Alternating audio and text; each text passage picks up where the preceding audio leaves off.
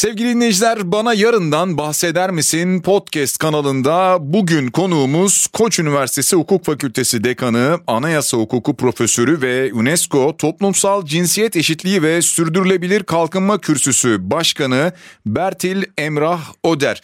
Bertil Hanım merhaba. Merhabalar. Bugün biraz cinsiyet eşitliği üzerine konuşmak istiyoruz bugünkü programımız içerisinde. Çok uzun senelerdir aslında bu konuşuluyor. Günümüzde de yine konuşuluyor. Cinsiyet eşitsizliği. Ve bugüne kadar geldiğimizde birincisi öncelikle nasıl bir ilerleme oldu onu merak ediyorum. İkincisi bu cinsiyet eşitsizliğinin temeli sizce neye dayanıyor? Çok teşekkür ediyorum. Herkese sevgilerimi, sağlık dileklerimi iletiyorum. Siz aslında soruyu e, bizim toplumsal tartışmalarda ve akademik yayınlarda altını daha az çizdiğimiz bir perspektiften sordunuz. Çünkü biz çoğunlukla toplumsal cinsiyet eşitliğine odaklanıyoruz ve toplumsal cinsiyet eşitliğine nasıl daha etkili hale getirebiliriz, nasıl hızlandırabiliriz, eksiklikler nerede diye olumlu bir perspektiften, eşitlik perspektifinden bakıyoruz. Ama hmm. uygulamayı e, şöyle bir göz attığımızda aslında sorun tam da dediğiniz gibi toplumsal cinsiyet eşitsizliği. E, toplumsal cinsiyet eşitsizliği son derece köklü yerleşik bir sorun ve aslında bütün ayrımcılık çalışmalarında ve ayrımcılık karşıtı politikalarda en e, zor, en kemikleşmiş alana işaret ediyor. Ve bu alandaki gelişmeler çok çok yavaş oluyor. O kadar e, yavaş ki özellikle e, kadınların e, siyasal katılımını gerçekleştiren oy hakkına ilişkin gelişmelere baktığımız zaman aslında aşağı yukarı e, 200 yıllık e, bir tartışmayı da e, dikkate almak zorundayız. Ki bu 200 yıllık e, evrime sonradan eklenen kıta Avrupası dahil olmak üzere birçok devletin olduğunu anımsamak zorundayız. Yani e, 18. 19. yüzyılda başlamış olan bir tartışmanın aslında 20. yüzyılın ortalarında dünyada e, bir hak olarak yaygınlık kazandığını da görmek zorundayız. Bugün için e, Türkiye'ye odaklandığımızda ve Türkiye'yi diğer karşılaştırılabilir örneklerle e, ele aldığımızda Türkiye'deki bazı alanlarda kadınlara ve kız çocuklarına yatırım yapıldığında sıçramaların olduğunu ve bu sıçramaların düzeyini e, uzun vadede koruduğunu gözlemliyoruz. Hmm. Ama bu yatırımın yapılmadığı alanlarda sözünü ettiğim yatırım salt bir ekonomik yatırım değil aynı zamanda bir entelektüel e, yatırım bir toplumsal e, yatırım da olabilir. İşte bu yatırımının gerçekleşmediği alanlarda ise e, gerilemelerin so, son derece e, kemikleşmiş o köklü yapısını koruduğunu gözlemliyoruz. Peki şimdi aslında soruyu şöyle soracaktım ama değiştireceğim. Gelecekte cinsiyet eşitsizliğini ortadan kaldırmak için ne yapmalıyız diyecektim. Fakat soruyu şöyle değiştireyim. Gelecekte cinsiyet eşitliğini sağlayabilmek adına ne gibi adımlar atmalıyız? Biraz daha olumlu yandan bakalım. Ve aynı zamanda ne gibi yatırımlar olmalı? Biraz entelektüel yatırımlardan da bahsettiniz tabii. Evet.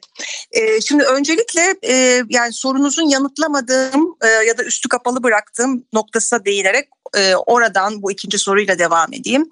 Bir kere toplumsal cinsiyet eşitsizliğini e, körükleyen temel etken ne? Bu hiç kuşkusuz cinsiyetçi ön yargılar. Cinsiyetçi ön yargıların kaynağı da patriarkal toplum yapısı. Cinsiyetçi ön yargılar aslında hem kadınları ve kız çocuklarına hem de özellikle erkekleri ve erkek çocukları da e, yakından etkiliyor ve biyolojik cinsiyete e, bağlı olarak kadınlığı ve e, erkekliği tanımlarken kadınları edilgen ve bağımlı ev içi rollere hapseden yaklaşımların izlerini görüyoruz ama erkeklik ve erkek çocukları üzerinden saldırganlığın, e, baskıcılığın ya da etken konumların e, vurgulandığını görüyoruz. Bu, etki, bu cinsiyetçi ön yargıları ekonomiden e, toplumsal alana, aileye, siyasete uzanıncaya kadar çok farklı biçim ve ölçeklerde gözlemlememiz e, mümkün. Dolayısıyla söz gelimi e, meslekler bakımından kadınlara daha çok yakışacağı düşünülen meslekler, erkeklere uygun olmadığı ileri sürülen e, meslekler ayrımında bakım rolleri söz gelimi hemşirelik konusunda Türkiye e, yaklaşık 10-12 yıl önce filan Anayasa Mahkemesi'nin bir kararı sonucunda erkeklerin hemşirelik mesleğine kabul edilmesini bir uygulama haline dönüştürdü. İşte e, bu patriarkal e, örüntülerle karşı karşıya kaldığımızda da özellikle kamu politikasının önemini vurgulamamız gerekir. Yani bu değişimi sağlayacak olan aslında kamu politikasının çok değişik farklı araçları olabilir. Kadınları ve kız çocuklarını bu cinsiyetçi, daha edilgen, e, bağımlı rollere hapseden toplumsal mekanizmaları ve ekonomik e, hiç kuşkusuz altyapıyı değiştirecek ve bu değişimi teşvik edecek önlemleri yerine getirmek öncelikle kamunun görevi. E, bunu da kamu e, kanunlarla, yönetmeliklerle e, ve yönetmelik altı bir dizi politika uygulayıcı işlemle gerçekleştirebilir. Etkili eşitlikçi bir yargı sistemiyle gerçekleştirebilir ama diğer yandan da sivil toplum e, ve aynı zamanda bir takım ekonomik aktörlerin de hızlandırıcı araçlarla bu teşvik mekanizmalarını uygulamalarını e, sağlayabilir. Bunlar neler olabilir? İyi işleyen ve iyi işlemeyen örnekleri bakmakta fayda görüyorum. Hı hı. Söz gelimi e, teşvik mekanizmaları e, örneğin iş yerlerinde e, kreşin açılmasına teşvik eden ve hatta bunu zorunlu kılan mekanizmalarla birlikte kadın liderliğini destekleyen e, programları ya da kadın e, dostu kadınları ev içine çekmeden ama kadın istihdamını arttıracak ve kadın liderliğini pekiştirecek şekilde uygulayan şirketlere dönük vergi indirimi hmm. e, politikaları, ödüllendirme e, politikaları iyi işleyen örnekler olarak karşımıza çıkıyor. E, yaptırım uygulayan politikalar, cezalandırıcı politikaların söz gelimi kota, siyasetteki kota uygulamalarında e, pek iyi işlemediğini görüyoruz ama kota uygulamalarının teşviki ya da benzer hızlandırıcı araçların yani örneğin e, süreye bağlı hedefler koyarak kadın liderliğini parti içinde hmm. e, pekiştirme, kadınların daha az temsil edildiği e, mesleklerde alan tanıma, e, kız çocuklarını e, fen ve mühendislik alanında temsil çok daha düşük olduğu için o yöne yönlendirecek destek politikaları gibi teşvik mekanizmaların çok iyi işlediğini görüyoruz. Türkiye bakımından söz gelimi e, Türkiye belki ona da gireriz bilemiyorum endekslerde e, genel olarak kadın istihdamında e, veya e, özellikle siyasal katılımda çok düşük performans gösterse de bir noktada çok güçlü. Ee, çok yakın tarihli e, Avrupa Komisyonu Türkiye raporunda Türkiye Avrupa Araştırma Alanı olarak tanımladığımız European Research Area yani ERA'da önde gelen e, bir kategoride yer aldı. Henüz bu endeks açıklanmadı hmm. ama Türkiye'nin ilk beşe girdiğini ben kişisel olarak tahmin ediyorum. Ama bu neyin sonucu? Türkiye'de e, Cumhuriyet modernleşmesinin de e, itici ilmesiyle birlikte kadınlara ve kız çocuklarına akademide yapılan entelektüel ve kamusal yatırımın sonucu. E, dolayısıyla üniversitelerde halen de kadın liderliğinde yani rektörler, dekanlar ve benzer nitelikle e, yönetici pozisyonda olan kadın sayısı az olmakla birlikte son yıllarda büyük bir sıçrama var. Ama genel olarak kadın araştırmacı sayımız ve yetkin araştırmacı sayımız e, kadınlarda son derece çarpıcı ve Avrupa e, ortalamalarının üzerinde. Aslında çok iyi bir haber verdiniz. iyi bir haberden bahsettiniz Bertil Hocam. Şunu merak ediyorum bir yandan da. Evet bu sayılar artıyor. Bu güzel. Ama bununla beraber sizin anlattıklarınızı düşünüyorum. Her ne kadar kotalar da uygulansa veya belli oranlar yakalanmaya da çalışılsa daha yönetim ve yönetici kademelerinde kadınları sanki yine de daha az görüyoruz. Yine bu eskiden geçmişten gelen cinsiyetçi ön yargıdan mı kaynaklanıyor?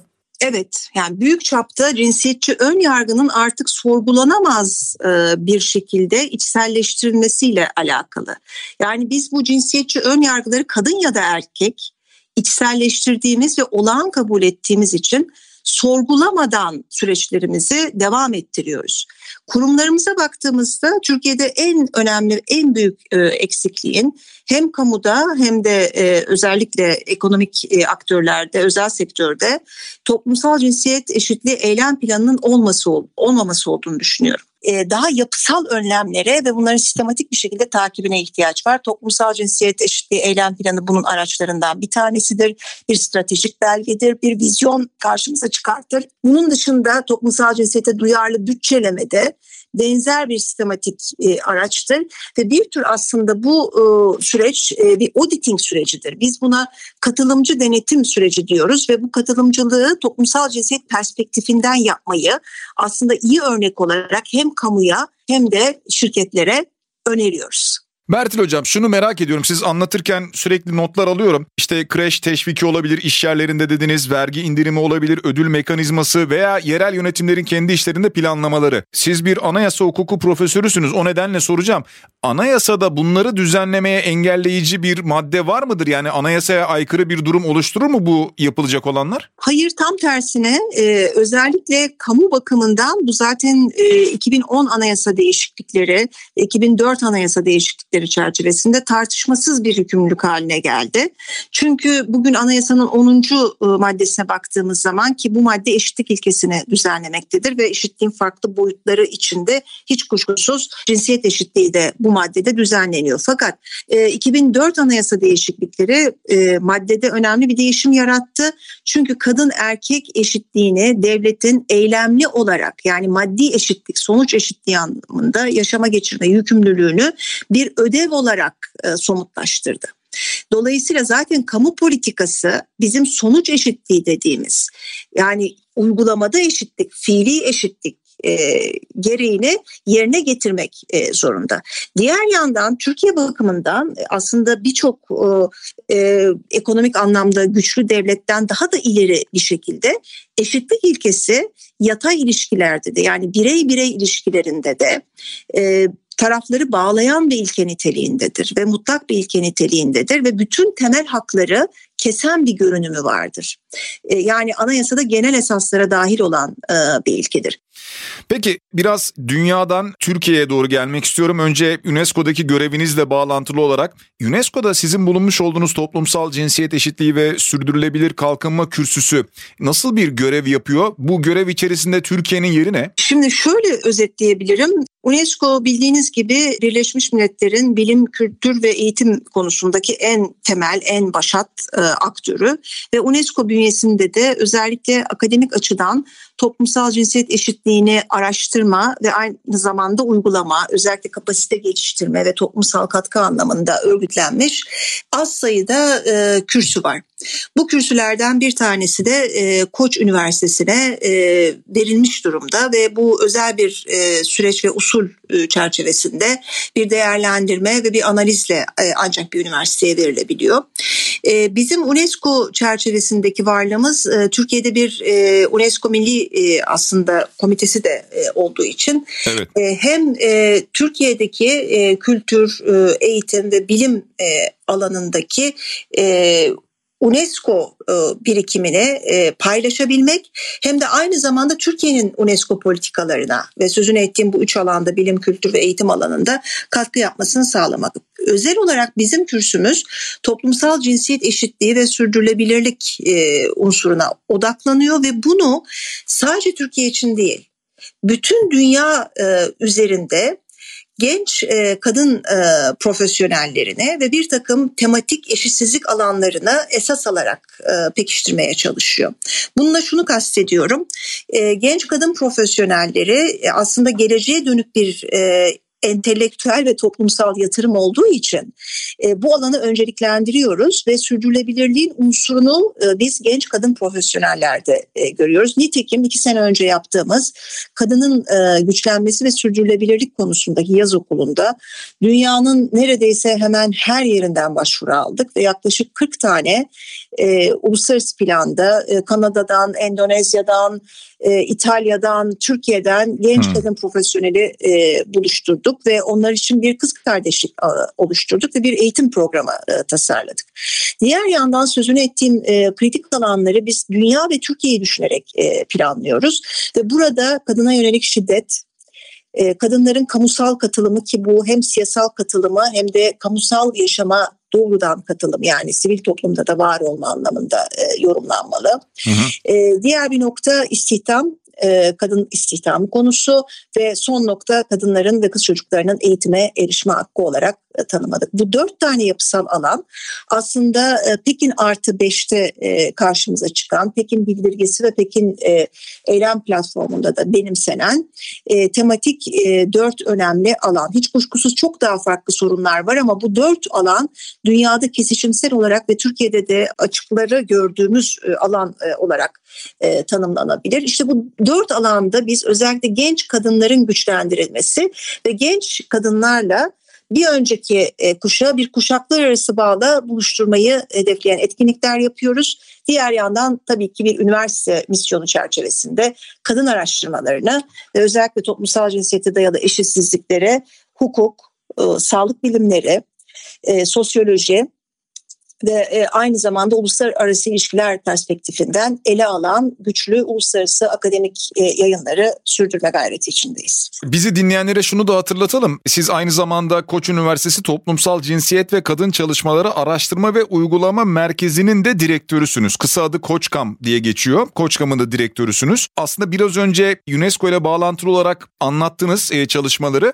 Ama Koçkam bünyesinde ne gibi faaliyetler var? Bunu da sormak isterim. Koçkam'ın buradaki hedef ve amaçları muhtemelen UNESCO ile örtüşüyordur diye düşünüyorum ama detay bilgi sizden alabilir miyiz? Evet e, kesinlikle. Tabii UNESCO bizim e, aslında uluslararası kamu politikalarına da katkı yaptığımız e, bir e, kürsü ve e, zaten UNESCO kürsümüzle e, Koç Üniversitesi Toplumsal Cinsiyet ve Kadın Çalışmaları Merkezimiz e, birbiriyle doğrudan e, bağlantılı ve yakın zamanda e, merkezimiz e, Birleşmiş Milletler'de e, akreditasyona da sahip oldu. Bir başka ifadeyle Birleşmiş Milletler'in e, hem e, kadınlar ve kız çocukları hem de genel olarak toplumsal cinsiyet eşitliğine ilişkin bütün sorunlar konusundaki e, politika yapıcılığına katkıda e, bulunacak. Bu politika yapıcılığının çok değişik biçimleri ve türleri olabilir. Bu bir Birleşmiş Milletler düzeyinde kararın çıkması da olabilir, bir eylem planının çıkması da olabilir e, ya da Pekin artı 5 sürecinde gördüğümüz gibi bir bildirgenin çıkması da olabilir ya da bir uluslararası anlaşmanın hazırlanmasına katkı sunulması da e, olabilir. Dolayısıyla bizim UNESCO kürsümüz Koçkam'ı e, aslında uluslararasılaştıran bir e, işlev görüyor ve politika odaklı araştırmaya da e, hizmet eden bir böyle araştırma e, odağı oluşturuyor ve bu araştırma odağı interdisipliner bir odak. Farklı disiplinlerden kişilerin bir arada çalışabileceği ve bir soruna birçok disiplinin e, bakış açısıyla çözüm bulabileceği araştırmalara odaklanıyoruz.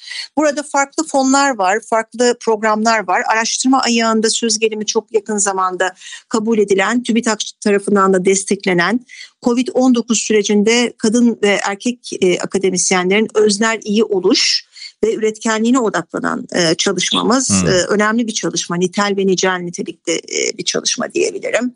Bir başka örneğin e, çalışmamız UN Women yani e, halen daha Türkiye'de de bir e, misyona sahip olan bu çok önemli e, Birleşmiş Milletler birimiyle ortaklaşa yürüttüğümüz e, kadına yönelik şiddet, siyasal katılım, e, medya e, ve kadın e, ve eğitim konularına e, odaklanan bir büyük yasa taraması faaliyetimiz oldu e, ve bunu da Türkiye Büyük Millet Meclisi'nde faaliyet gösteren Kadın Erkek Eşitliği Fırsat Komisyonu'na hmm. çıktı olarak e, sunduk. Yani politika yapıcıya yasal altyapıyı nasıl daha iyi güçlendirebileceği e, konusunda somut önerilerimizi bu e, ortak proje çerçevesinde sunduk. Tabii bunun dışında kapasite geliştirme programlarımız da var. Yani söz gelimi Sarıyer Belediyesi ile ve Esenyurt Belediyesi ile ortaklaşa yürüttüğümüz ve bölgedeki kadınlara seslenen, onlara haklarını özellikle şiddet boyutunda başvuru mekanizmalarına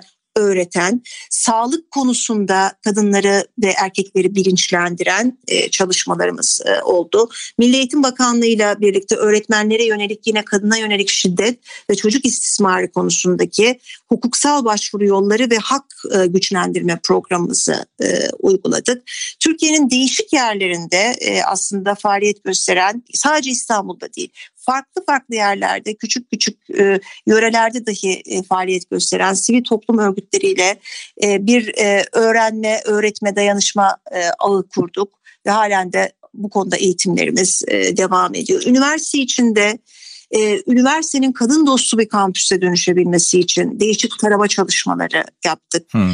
E, bir toplumsal cinsiyet e, sertifikası programımız var e, ve çok da ilgi görüyor ve benim de kişisel gözlemim son olarak sadece Koç Üniversitesi'nde değil e, Türkiye'nin çok farklı yerindeki üniversitelerde katıldığım etkinliklerde hele bu Covid döneminde daha da çok e, online etkinliğe katılma fırsatım oldu.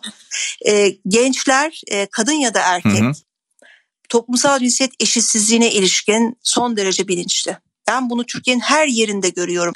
Gençler boyutunda böyle bir hareketliliğin olması söz gelin benim içinde olduğum e, yani 80 ortası kuşağıyla karşılaştırıldığında hı hı hı. çok daha e, umut verici ve bu sahiplenici tutumu üniversiteler olarak ve genel olarak e, kamu e, oyu politikalarında herhalde dikkate almak çok büyük bir önem taşıyacaktır. Siz bunu söyleyince gerçekten mutlu oldum. Çünkü sorular sorulduğunda, cevaplar alındığında, anketler yapıldığında bu tip sorulara genelde beklediğimiz cevapları alıyoruz ama yani uygulamaya baktığımızda çok hayatta bu karşımıza çıkmıyor ama siz bu neslin içerisindesiniz şu anda. Bu gözlemde sizin gözleminiz çok değerli. O nedenle çok mutlu oldum. Birçok başlıktan, birçok alandan bahsettiniz. Biraz teknoloji alanından da konuşmak istiyorum. Yine bu noktada toplumsal cinsiyet eşitliğinin sağlanabilmesi için diyelim bir analiz de yayınlandı Koçkam tarafından bildiğim kadarıyla. Biraz bu analize ilişkin detay verebilir misiniz bize? Şimdi teknoloji ve kadın ilişkisinde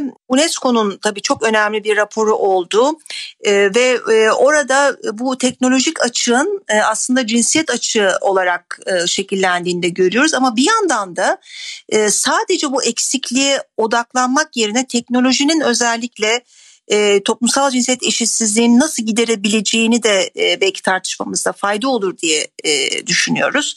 E, bildiğiniz üzere İş Bankası ortaklığıyla e, yine e, çok büyük bir araştırma e, yatırımı sağlandı Koç Üniversitesi bünyesinde. Bu da yapay zeka hı hı. E, merkezimiz e, ve biz yapay zeka e, sorununu e, veya imkanını sadece bir e, teknoloji ve e, mühendislik e, alanı olarak görmüyoruz. Aynı zamanda bir sosyal bilim alanı olarak da yapay zekayı e, tartışmamıza büyük bir e, gereksinim var. Çünkü e, yapay zekaya baktığımız zaman buradaki bu otonom e, araçlar bütün dünyadaki uygulamalarda hangi e, etik değerleri veya hangi hak perspektifini verirseniz onu uyguluyor. Dolayısıyla eğer cinsiyetçiliği siz yapay zekaya kodlarsanız cinsiyetçi e, kararlar veya cinsiyetçi sonuçlar çıkmaya devam edecek. Ya da ırkçılık kodları yine devam ettirirseniz yapay zeka uygulamalarıyla bu ırkçılık yine süre gelecek. Hmm. Dolayısıyla biz e, daha çok bu yapay zeka meselesine e, odaklanıyoruz ve ileriki çalışmalarımızda bunu da pekiştireceğiz. Fakat e, hem sorunlara e, biraz önce değindiğim gibi odaklanacağız hem de imkanlara odaklanacağız. Çünkü eğer yapay zekayı eşitlikçi, kucaklayıcı, insan haklarını önemseyen yani etik ve e, hukukun özel değerlerini içselleştirilmiş formlarla uygulayabileceğiniz alanları yaratırsanız o zaman daha eşit, daha adil, daha özgür bir toplumu yaratma imkanınız da var. Diğer yandan kadınlar ve kız çocukları e, için bütün dünyada özellikle şiddet konusunda teknoloji e, yardım e, çağrısını yapabilmek ve e, özellikle etkili yargı yoluna başvurabilmek için önemli bir araç oldu ve biz bunu Covid-19 sürecinde de gördük. Çünkü Covid-19 bütün dünyada e, ve maalesef ülkemizde de kadına yönelik şiddetin çok yoğunlaştığı ve bu izolasyon dönemiyle de hiçbir kaçış imkanının olmaması e, olgusunu önümüze çıkarttığı dönem e, oldu. Ama bir yandan yine e, Türkiye'de ve dünyada çok farklı online aplikasyonlar, ve değişik uygulamalar ve teknolojik araçların kullanılması yani şu anda elimde tuttuğum cep telefonda dahil olmak üzere çok basit bir şekilde şiddetin önlenmesinde etkili oldu. E, dolayısıyla biz bu teknolojinin yarattığı imkanlara odaklanıyoruz bir yandan ve odaklanmalıyız ve bunlar üzerinde daha fazla düşünmeliyiz. Ve özellikle şiddet ve benzeri çok ağır e, insan hakları ihlallerini içeren bu cinsiyetçi uygulamaları nasıl teknoloji yoluyla bertaraf edebiliriz? E, biraz bir zaman ve e, yatırım yapmalıyız. Diğer yandan da yapay zeka e, gerçekten ve tartışmasız olarak bütün alanları hukuk da dahil olmak üzere çok ciddi bir şekilde etkileyecek. Ve e, karar alma süreçlerinde bu cinsiyetçi faktör ve diğer insan haklarına ilişkin unsurları eğer e, gözetmezsek e, karşımıza çıkacak sonuç bir facia ve daha da kökleşmiş olan eşitsizlikler olabilir. İşte tam da bu nedenle biz hem Koçkam olarak hem de UNESCO kürsümüz olarak e, bu özel boyuta da ayrıca bir önem veriyoruz. Peki biraz önce bahsettiniz siz de Bertil Hanım İş Bankası'ndan da işte bir yatırım orasıyla birlikte bir çalışmadan işte yapay zeka uygulama ve araştırma merkezi veya ben yine biliyorum enfeksiyon hastalıkları araştırma merkezi vardı. Türkiye'nin iş hayatında cinsiyet eşitliğine dayalı ilk yatırım fonu diyebiliriz. İş portföy, işte kadın hisse senedi fonu. Şimdi bu Koçkam İşbirliği 8 Mart Dünya Kadınlar Günü'nde yatırımcılara sunuldu. Borsada gong sesini duyduk. Fonun cinsiyet eşitliği alanına yapacağı katkıları biraz değerlendirebilir misiniz? Tabii değerlendireyim. İyi ki bu soruyu da e, sordunuz. Çünkü bizim e, hem aklımızla hem kalbimizle çalıştığımız e, bir proje oldu. E, bizim derken sadece Koç Üniversitesi'ni kastetmiyorum. E, İş Bankası'nda İş Portföy ekibi ve İş Bankası liderliğinde olağanüstü destek verdiği bir çalışma yaptık ve gerçekten büyük bir heyecanla e, bu çalışmayı sonuçlandırmış olduk. E, biz sadece akademik birikimimizi yansıtmadık ama aynı zamanda çok şey öğrendik İş Bankası'ndan. O açıdan ben özellikle çok çok teşekkür etmek istiyorum. Çok değerli bir deneyim oldu akademik anlamda ve bu değerli deneyimin bir etkisi olacak ve bir çıktısı olacak hiç kuşkusuz e, onu gördüğümüzde daha da e, büyük bir sevinç ve gurur taşıyacağız. E, bu projede bizim aslında hedeflediğimiz bir tür endeks yaratmak, belirli kriterleri oluşturmak ve bu kriterlere uygun olan şirketleri bir tür aslında konuşmanın başında da söyleyeyim teşvik mekanizmasıyla kendi içlerine dönük uygulamaları iyileştirmeye yöneltmek. Ve bu e, portföyün oluşumunda e, belirli kriterler var iki ana kriter, e, 8 tane temel veya zorunlu kriter ve 5 tane de tercih edilen, önerilen kriter seti şeklinde özetleyebilirim. E, tabii bütün bu kriterleri biz iyi örneklere ilişkin akademik bulgulardan e, saptadık ve uygulanabilirliklerini ve nasıl uygulanabileceğini Türkiye'deki e, şirketlerin özellikle faaliyet raporlarını ve yaptıkları çalışmaları dikkate alarak e, kurguladık. Yani bir e, dilsel ve kavramsal özdeşlik de yaratmaya çalıştık. Biraz da ilham verici olmaya çalıştık ki iyi örnekler e, yayılsın. Söz gelimi zorunlu kriterlerimiz e, bakımından yönetim kurulunda en az bir kadın üye bulunması ya da yönetimde e, söz sahibi en az bir kadın personel e, bulunması öne çıktı ama temel ve zorunlu kriterlerde kadın çalışan toplam çalışan oranının en az Türkiye'de kadınların istihdamdaki payına eşit olmasını aradık ki o 2019 istatistiklerine göre 31.8 e, diye hatırlıyorum. Genel bir şirket politikası olarak toplumsal cinsiyet eşitliği, aile iş yaşamı dengesi ve bakım sorumluluklarının eşit dağıtılması e, gibi e, bir takım kriterleri listeledik. Bunlar tabii uzun uzun ayrıntısına girmiyorum. Bu yayınlandı zaten oradan da hı hı. bakabilirsiniz.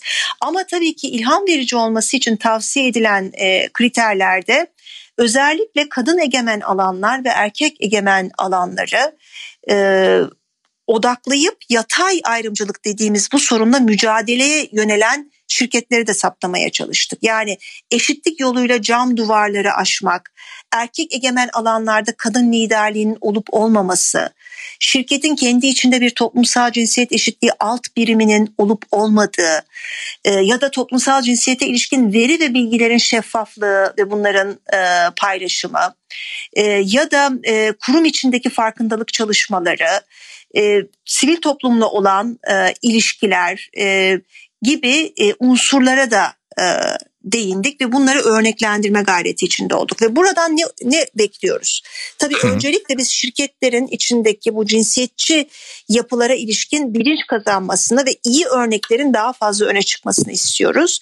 Bir yandan da bu iyi örneklerin birbirinden öğrenmesini ve çoğalmasını istiyoruz. Sonuçta da biz bu e, portföyün tabii ki e, gelirleriyle ya yani bize ayrılacak olan payla aslında hem kadın araştırmalarını sürdürmeyi ve sah- daha geniş ölçekte e, saha araştırması dediğimiz ve çok büyük aslında e, ekonomik kaynak isteyen bu araştırmaları Türkiye ölçeğinde yapmayı planlıyoruz. Ama bir de bir kadın liderliği programı oluşturmayı planlıyoruz. Bu kadın liderliği programının esin kaynağı hem UNESCO e, Kadının Güçlenmesi Yaz Okulu programımız oldu hem de daha önce yaptığımız Matra projesi olarak bilinen e, iyi rol modellerini genç kadın liderliğinde öne çıkartan bir eğitim uygulama programımız oldu. E, biz bu kadın liderliği meselesine hem kadınların birbirinden e, öğrenebileceği hem de kurumsal deneyimlerden genç kadınların yararlanabileceği bir program olarak düşündük. İçinde mentorluğun da olduğu e, ve e, daha büyük bir birikimin, büyük bir kız kardeşlik ağının oluştuğu bir yapıyı hayal ediyoruz. Hem sağ araştırmaları dediğim gibi hem de kadın liderliği bakımından e, bu uygulamalı kapasite geliştirme programını e, destekleyebilirsek e, gerçekten büyük bir sevinç duyacağız. Ve Koç Üniversitesi'nde özellikle doktora e, düzeyinde ve bir takım kritik alanlarda yani kadın temsilinin düşük olduğu alanlarda e, bu genç araştırmacıların desteklenmesi buraya yapılacak yatırımın da önemli bir geri dönüşünün e, olacağı kanısındayız. Bertil Hocam tüm bu anlattıklarınızın dışında size başka bir şey soracağım. Bir anayasa hukuku profesörüsünüz. Koç Üniversitesi'nde hukuk fakültesinin dekanısınız. UNESCO'da göreviniz var. Koçkam'ın direktörüsünüz. Bunun dışında bizim daha belki burada sayamayacağımız birçok göreviniz var, sorumluluğunuz var. Yazdığınız yazılar, çalışmalarınız, makaleleriniz var. Şunu soracağım.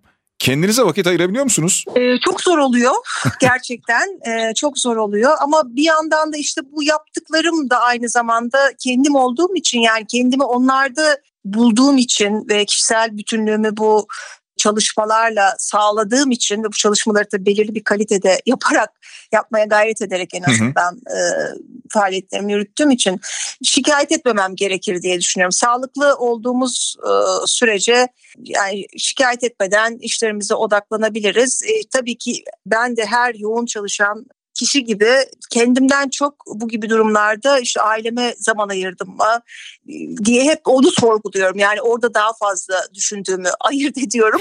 Ama diğer yandan bütün bu yani yaptığımız çalışmalar, bütün bu gayretlerin bir karşılığı var yani yaşamda bir zamanlar e, Ioanna Kuchuradi hocamız ki Türkiye'nin e, en değerli felsefecilerinden bir tanesidir.